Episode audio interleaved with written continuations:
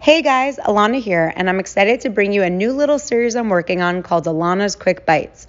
Every week, I answer questions live from my exclusive Diet Bet Weight Loss group. And because the past ones are too good to hold back, I thought I would share them now with the rest of you. So here's another bite sized insight. Hope to answer your question next. The link can be found in the notes. Enjoy.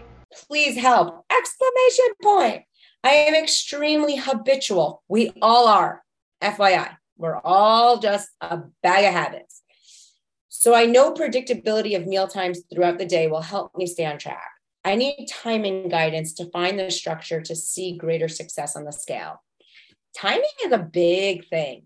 That's why I, again, again, again, I know I'm like a broken record, but that's why I so badly encourage you to track your food in the 2B mindset tracker. Honestly, I don't even care if you're like, doing macros, counting calories, doing paleo, doing intermittent fasting. I don't even care what you do. Just get the standalone 2B mindset tracker because I really designed this after working with so many hundreds of clients. I, t- I really use it every day. And I think it is enough for you to learn from your own habits of what's going to work best for you long term so you can reflect on this in years from now okay so i what the most important thing you should know before we went to print on the 2B mindset tracker I would like it was revisions and revisions and revisions and revisions and editing. And we were literally about to print it. And I'm like, you must add in a line of meal times. And you must, you must, you must, you must to like the printer and the and and Lara and Caitlin, everyone helped me put it together. And they're like, oh God, it's too late. You can't change it now. I'm like, oh, I just realized in working with my private clients, like this is six years ago. I'm like, if you don't put in meal times, the whole thing is like, I'm just going to have to constantly tell people. And finally, God bless my soul, we got it in. So that is really one of those. There's like a hundred things in here that are important, but that is the poop emoji is important, the water bottles, the current mindset, the sleep, that all these little things. There's a lot of thought to it, but that mealtime category, I'm going to show a picture of what it looks like right here, is so important. And I really recommend when you're writing down your food for the day, this is a great tip. Please listen up. If you're if you're writing down your food for the day, you're trying to lose weight, you're trying to stay focused, um, and really, and you want to learn from it so you keep this weight off long term. What I really recommend is sometimes people fill in the breakfast, they fill in the lunch, they fill in the dinner, and then in snacks, they start putting in something that they ate at 10 a.m., something they ate at 4 p.m., something they ate at, at like 9 p.m. Don't do that. Track in order of how you eat. So I know it's technically a snack, it's not a meal, but I find it's way more helpful for you to kind of forget the notion of breakfast, lunch, snack, and dinner.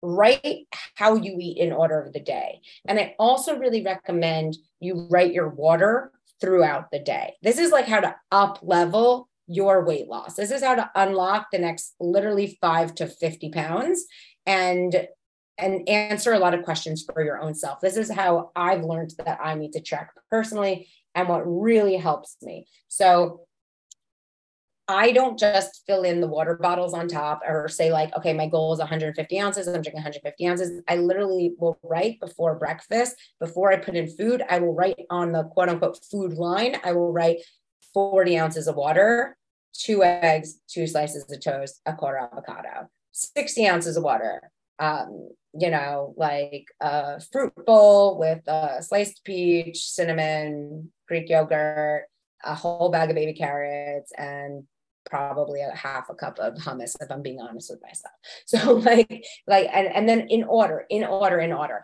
and that's really going to help you figure out these meal times and the structure because listen some people are like intermittent fasting is everything is everything is everything listen i have i'm totally fine with you playing with that like eh, that it's it, it it's a play it's a dance it's not an all or nothing right? So let me give you an example because I get this question of intermittent fasting all the time. And it's, first of all, intermittent fasting is not a meal plan, it's an hour window.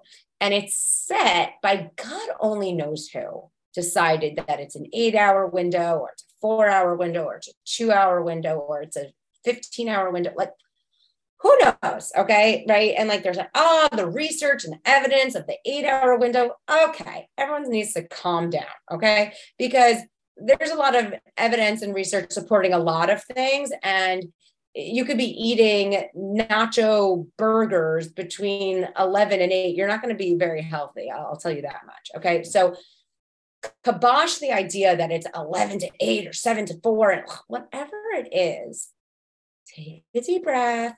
Don't follow any of these arbitrary random bs rules and figure out what works for you.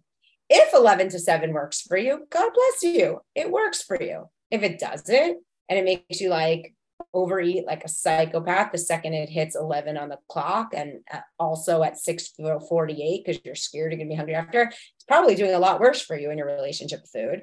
Um, and honestly like oh it's good for longevity. It's good for longevity. Look at the people who live the longest on earth. Let's just like take a take a deep breath and look at the blue zones these like six areas of the world like Icaria Greece where they're literally like they're centennials. Like what, what do they call them? These people live in their 90s they're walking they're embracing they're cooking they're gardening they're living in their 90s i um Icaria Greece and okinawa japan and like loma linda california like these people they live long but they live so well they live in their 90s they're entertaining they're cooking they have like some of the lowest rates of heart disease and and cancers we had, there's several books studying the blue zones. Like Dan Buettner is obsessed with studying them. You will never find the keywords intermittent fasting in one of these of these collective habits of these people. okay, so it's possible they're having two meals a day and they're not having so much breakfast. Like that's not what they're thinking about. They're thinking veggies most. Okay, I'll tell you that they're thinking veggies most. They walk a ton. They connect with their families. They're not stressed about food. Like they're not, they, they just aren't. That's not right. So if anything is causing you stress and you're eating by a clock, take a deep breath, kill it for a second. Because honestly, my favorite thing is when people tell me, but for longevity, but for longevity, no one who's living long right now that we see long healthy and happy is quoting and citing intermittent fasting as like the, the end all be all so like take a chill pill. Um, and and on to your eating though, like you might see that it works, but also you have to have the flexibility and open mindedness to know that every day is different. So I'm going to be completely honest and full disclosure. And I'm like, don't ever really say this, but like, I definitely do this on Saturdays. Um, we have a tradition in my family, in my community. We eat like massive meals on Saturdays. Okay. I'm very grateful. By the way, it's really Friday night and Saturday. Friday night, which is tonight, always throws me off. It really upsets me because it's really late at night. The food is always better than ever. It's always more courses than ever. It's always more time at the table than ever. And it's a late dinner and it's a big dinner. And that really tends to always throw me off. So I really have like all these little like things and things in this. I just try to drink my water and I um like I think about it and I look at the menu and I try to be, it's harder for me. Friday night is hard for me because it's like hard to be disciplined at Thanksgiving dinner. Um, that happens every single Friday night and starts with the challah bread and, and all these uh, different like delicacies and, and Jewish customs. But what I love is Saturday lunch because I tend to have a weight loss day Sunday morning because we eat these like big, robust, multi-course meals, but they go on from like 12:30 to 3:30. So I wake up, I get up at like 6 a.m. with the kids. I tend to have my same breakfast and all the things, but then I really eat like a double meal. Like I eat lunch and dinner, but I tend to like we're you can't even look at food at 7 p.m. Like that's how it, it kind of is. And some people like my, you know, other clients I've worked with who kind of have that same lifestyle as me and have these enormous lunches and, and entertaining the multi-course meals. Even they say like for dinner on Saturday nights, it's usually like one of my egg white pizzas or a quick little wonder whip or a shakeology or like like something that's just like kind of like tight and precise or two scrambled eggs like and maybe like you know some leftover salad from that. It's typically something light because this lunch is so you know massive and filling and satisfying. Um, and i really like to dig into people who tend to eat me on saturdays. Like i feel like they're like damn you eat a lot. Because i that's like my biggest meal of the week. Because it really it just tends to work. But then I'm really fine afterwards. Like I'm focused on drinking water and I'm really full, really tough. And then Sunday morning, I typically wake up and have an earlier breakfast. This works for me. I've experimented for a long time. I've tracked with details. It's more than enough food that I'm eating on Saturday. Sometimes I'm like, oh, I feel like I'm eating more on these days. Um, and, and, it, and it really works for me, for my lifestyle and what it is. If I tried to pull that off on a Tuesday, I, I would never be able to do it, right? Because I'm on calls like this on Tuesday afternoon at 3 p.m.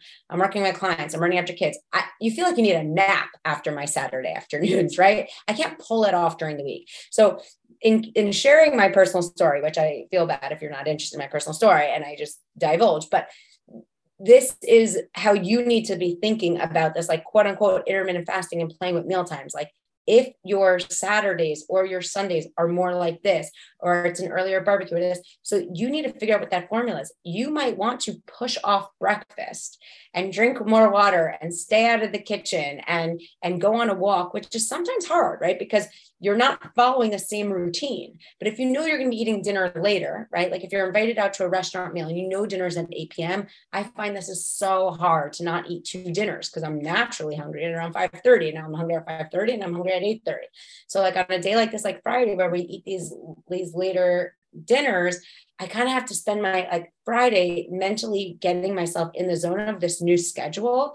And over time, I've learned that this works for me by tracking the time. So I really try to like push off breakfast a little bit. Then I try to push off lunch a little bit so that I can participate in this Friday night dinner and not feel like I'm sitting with everyone and I can't eat, right? Because I, I want to be able to do that, but I, I I've learned that I have to kind of push everything off and readjust my meal times. So this takes time. This takes learning. This takes experience. This takes thoughtfulness. This takes actually, you know, writing down your meal times. But once you get it, this is like the beauty where you not just lose your weight, you're able to maintain it for life. Especially if you know, like me, this weekend routine I have is inevitable. If you have a family routine like that, if you have like a spouse who really likes to have a date night once a week and like it's always that, then that's a beautiful thing. That's amazing. You got to be able to kind of like figure out with your meal times what that is. So schedule some time in your calendar after this call on the weekend, look through and be like, what can it look like that you're still participating with the family, you're still going out with that girlfriend, but you've gotten your other consistent things that work and know that it can flip flop. So if one day you're eating in a window of 11 to 7, another day you might be eating in a window of 8 to 8, right? So it, it's all can work and it all just needs to work for you. Okay. And that is um, how I feel on that. Oh, okay. Cindy says she likes my uh, personal stories and experiences. Good. I hope it's helpful because even if it's not a traditional Jewish Shabbat meal, you know, we all kind of go through this in in our lives of whether it's a work dinner, happy hours that your friends love, whatever it is, you got to make it work. Okay.